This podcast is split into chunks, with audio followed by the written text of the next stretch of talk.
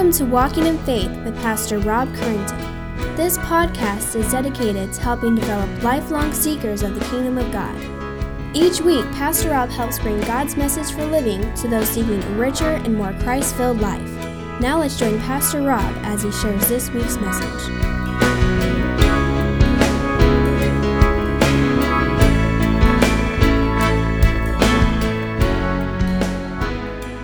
I'd like to do our scripture reading this morning. I'm going to ask you stand. We like to stand when we read scripture as we know it's from the Word of God. As we've been called and summoned by the King of Kings, hear his word. And here's what scripture says So Pilate entered into his headquarters again and called Jesus and said to him, Are you the king of the Jews? Jesus answered, Do you say this of your own accord, or did others say it to you about me? And Pilate answered, Am I a Jew? Your own nation and chief priests have delivered you over to me. What have you done? Jesus answered, My kingdom is not of this world. If my kingdom were of this world, my servants would have been fighting that I might not be delivered over to you to the Jews, but my kingdom is not from this world. Then Pilate said to him, So you are a king? Jesus answered, You say that I am a king. For this purpose I was born, and for this purpose I have come into the world, to bear witness to the truth. Everyone who is of the truth listens to my voice. So says the word of God. God's people said, Amen. Amen. We're going to be taking our break from our regular scheduled uh, series that we've been working on the book of James, but with VBS, I wanted to share and talk about who is the King of Kings as we shared that with children. I thought it was important for us to review that ourselves. As we talked about in Sunday school this morning, is people are here for different reasons. Some of you are here because it's just something that you've always done. You always come to church, it's just your duty. Some of you come because your mother or your father made you. Some of you might be here because your children are here or something special is going on. But let me share with you what church is. Church is the calling together of the children of the king in order to hear his word and to respond to his commands. That's why we're here this morning. That's why we come down and we respond with worship and praise. And we're submitting to his word. And so I pray that that's your desire this morning. And if not, I pray that after this morning that that will be your desire and your commitment. In the booklet titled The Gospel Primer, Pastor Milton Vincent writes that the Bible informs us that God is immense beyond our imagination. It says that he measured the entire universe. Think of the Hubble telescope and all the pictures it's brought up. It says that of the immense spans of the universe, Scripture tells us that he measured the entire universe with merely the span of his hand. He is unimaginably awesome in all of his perfections, absolutely righteous, holy, and just in all his ways. Scripture informs us that God has been unbelievably good and merciful to me as the creator and the sustainer of my life. Every breath, every heartbeat, every function of every organ in my body is a gift from Him. Every legitimate pleasure that I experience is a gift from His loving hand to me. And all that I am and all that I have, I owe to Him and to His goodness. My life is in every way, is and will continue to be dependent upon Him in whom I live and move and have my being. This wonderful God, he writes, is the most supremely worthy object of admiration, honor, and delight in all of the universe. And that this King has created me with the intention that I might glorify Him by finding my soul's delight in Him and by living in joyful obedience to Him in all of my ways. That's the King of glory. That's the King of all creation. In Genesis, Moses writes that God placed man to be his regent, his mediator over all of creation. He gave man and women the mandate to be fruitful and multiply, to fill the earth and to govern it reign over over the flesh of the sea and the birds of the sky and all the animals that scurry along the ground. And the Bible tells us that he placed the man in the Garden of Eden to tend it and to watch over it. However, everyone, whether you're a churchgoer or a Christian, know the, the rest of that story. And the fact that Adam and Eve failed as mediators of God's kingdom.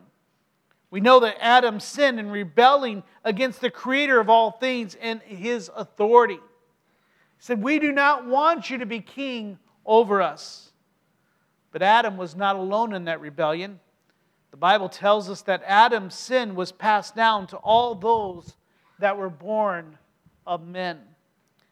His attitude of rebellion marks our own heart and marks your heart. Pastor Vincent comments concerning that scriptural truth when he writes, I could not have failed this great God more miserably than I have. And instead of giving thanks to the king, to God, and humbly submitting to his rule over my life, I have rebelled against him and have actually sought to exalt myself above him. Going my own way and living according to my own wisdom, I have broken countless times either the letter or the spirit of every one of God's Ten Commandments. And thinking myself to be wise, I have shown myself to be a fool. And because of my arrogance, God has every right to damn me to the everlasting experience of his terrifying wrath in the lake of fire let me share with you the bad news.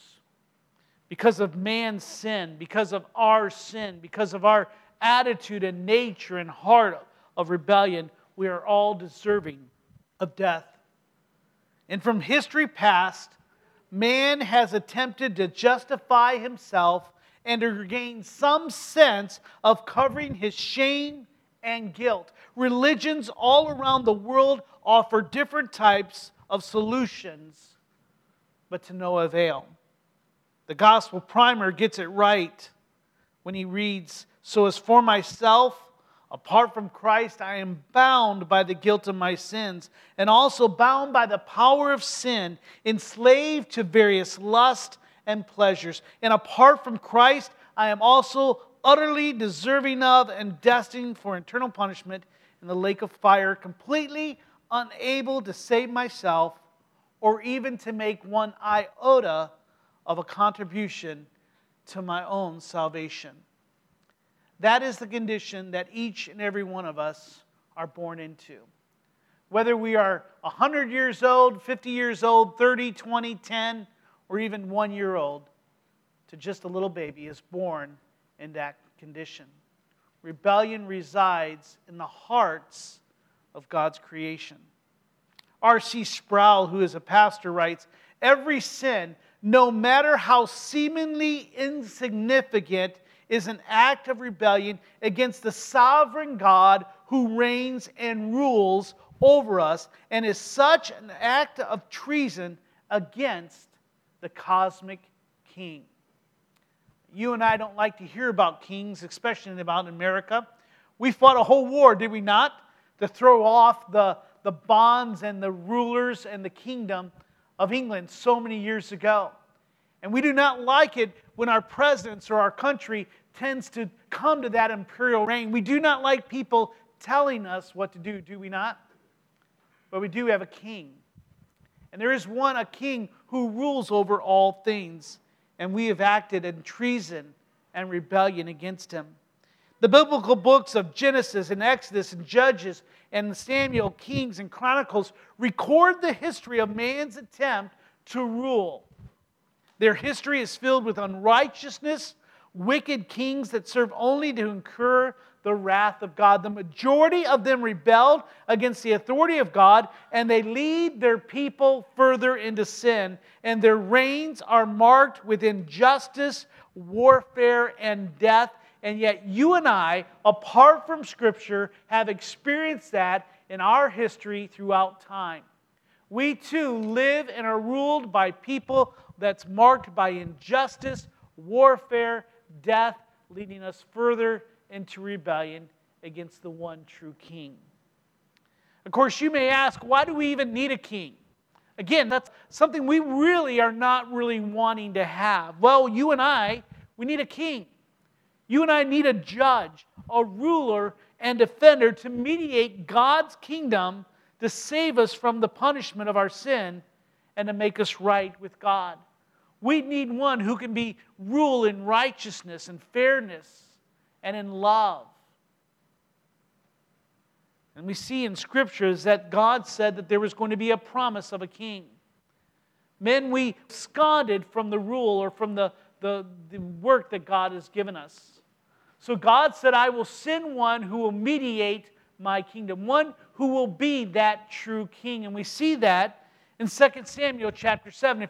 And scripture tells us that David, who was a good king, one who mirrored the one who would come, when it was near the end of his reign, when his death was near, God gave him this promise.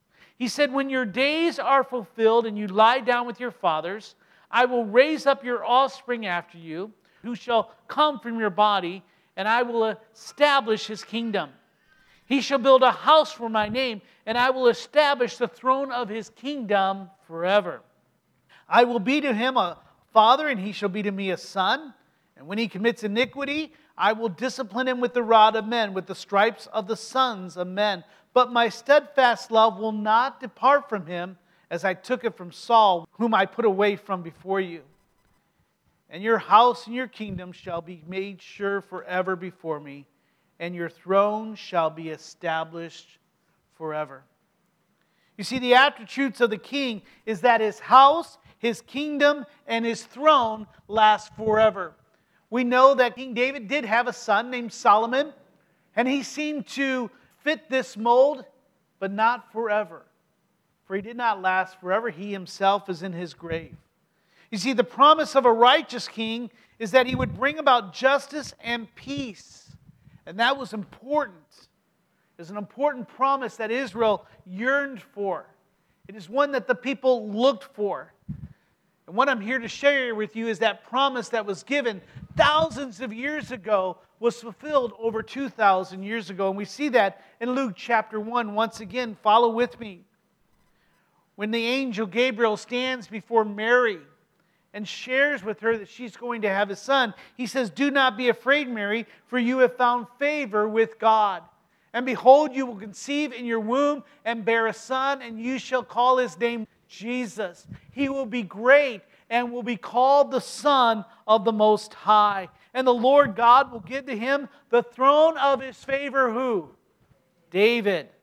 And he will reign over the house of Jacob forever, and of his kingdom, join with me, there will be no end. You see, the kids learned this week in VBS that Jesus proved that he was the promised king and he proved it when he showed his power in performing miracles, such as raising Lazarus from the dead, healing the blind and the lame, and feeding the 5,000, and walking on water. And he showed his love by taking our punishment for our sin, by accepting worship and praise from man. And lastly, he proved he is king by rising from the dead and showing himself alive to his disciples. And so, what I give you this morning is that there is a king who's on the throne. He is the true king, the righteous king, the just king. And he is now, in this time, calling forth those of them that will submit to his rule. Jesus performs the king. And you'll see that he does it by subduing us to himself in ruling and defending us and in restraining and conquering all his and our enemies. You see, that's the type of king that you and I need. Whether you know it or not, you need rescuing. You need to have your sins uh, forgiven. You need to have Christ's righteousness as your own. You need to be made right before God. The Bible tells us that the Lord said to my Lord, Set at my right hand, and I will make your enemies your footstool. The Lord sends forth from Zion your mighty scepter, rule in the midst of your enemies. And you and I have many enemies, mainly death and the grave. We have the power and the penalty and the presence of sin that must be destroyed. But praise God, God sent a king who is strong enough and powerful enough to accomplish that on our behalf. And so I'm here to tell you who is this King of glory? This King of glory is Jesus Christ himself. He is the King. And I pray today that you would submit yourself to his kingship and to his rule. For you and I one day will meet this King. And we will give account of whether or not we've heard his word and submitted to him. I'd like to share with you just three things very quickly about Jesus. The first thing I want to share with you is that Jesus will reign forever. Unlike any other king, he will not die and his reign will go off. He will not be one who's voted out after four, five, six, seven years. His reign is forever. And Isaiah says, of the increase of his government and peace, there will be no end on the throne of David and over his kingdom to establish it and to hold it with justice from this time forth and forevermore. Jesus' reign will last forever. Amen? We also see that Jesus will reign in wisdom. And this is something that you and I do not understand uh, as completely as we should. As we have men and women now who, who, who rule over, who, who are our government, but yet there's no wisdom. I would call them foolishness because they make plans, they make decisions not based on God and God His Word, but they base it on their own wisdom. But Jesus will reign in wisdom. For Jeremiah tells us that the days are coming, and they are here, I will add, declares the Lord, when he says, I will raise up from David a righteous branch, and he shall reign as king, and he will deal wisely, and shall execute justice and righteousness in the land. You and I look in this land, and, and many times we despair because there seems to be no justice. There seems to be no fairness in the world. But yet one day it will be here when he reigns completely over all of the earth. And then we also see that Jesus will reign over all peoples and nations. He will not reign just over Israel, he will not just reign in the Middle East, but all people, all tribes from all nations will bow before him. The Bible tells in Zechariah that his rule shall be from sea to sea and from the river to the ends of the earth. Jesus will reign forever. He will reign in wisdom, and he will reign over all peoples and over all nations. He will be the King of Kings. But what we need to understand is that to this moment, you and I look around, and it does not seem that Jesus is reigning, does it? We can open up the paper, we can look at the news, and it seems like the world has gone crazy, does it not? It's gone amuck. There just does not seem to be any type of fairness, justice, or any type of peace anywhere. Maybe that's the same way it looks in the mirror. When you look up in each morning or in your own household, when your household mirrors that very same thing. But let me tell you, is that Jesus' is kingdom is coming. It's not of this world as yet. As we read in the scripture reading earlier, when Pilate said, Where is your kingdom? Jesus said, uh, Jesus said, I am a king. And he says, For this purpose, again, I was born, and for this purpose I have come into the world. And everyone who is of the truth listens to my voice. Though his kingdom may not be in this world, we may not see it today, we must understand that his kingdom is still there. And we, what we see is that he will come again. And there's a difference between the first time Jesus came and the second time. The first time he came in weakness and humility. When Jesus comes again to set up his kingdom here on earth, he will come in power and in majesty. The first time he came, he came to seek and to save the lost. But we see when he comes again, he'll come to judge and punish and reward. You and I need a king. We need a powerful king. We need one who will come and not only take away our sin, but make us right before a holy God. And here's where I want to bring you to. For until that day when Jesus comes to reign on earth, he comes to rule and reign in our hearts and lives. If you have your Bibles, turn to Luke chapter 17, if you would. This is something that you and I need to understand. In Luke chapter 17, verse 20, as disciples to say, Are you going to bring your kingdom? Are you going to make it an earthly kingdom? We see what Jesus says, being asked by the Pharisees when the kingdom of God would come. He answered them, The kingdom of God is not coming with signs to be observed, nor will they say, Look, here it is, or there. For behold, the kingdom of God is in the midst of you. What we see is we found in Colossians chapter 3, it says, Let the peace of Christ rule in your hearts, to which indeed you were called in one body, and be thankful. Here's what I'm saying is that the king is here. And even though he may not have a geopolitical nation that he's ruling from, his rule is cosmic, it's universal. And where his kingdom resides at this moment is in the heart of his people. His reign expands with each heart that submits to his rule. So, if you want to know where the kingdom of God it resides in each and every one of our hearts. And let me tell you, as his people come each Sunday to meet in church, here is his kingdom. Hence, why when church comes, it should be a place with no partiality, no favoritism. It's a place where everyone is cared for. It's a place where we love and we exhibit what God is doing in our hearts. You see, the kingdom of God goes where you and I go, it's portable, so to speak.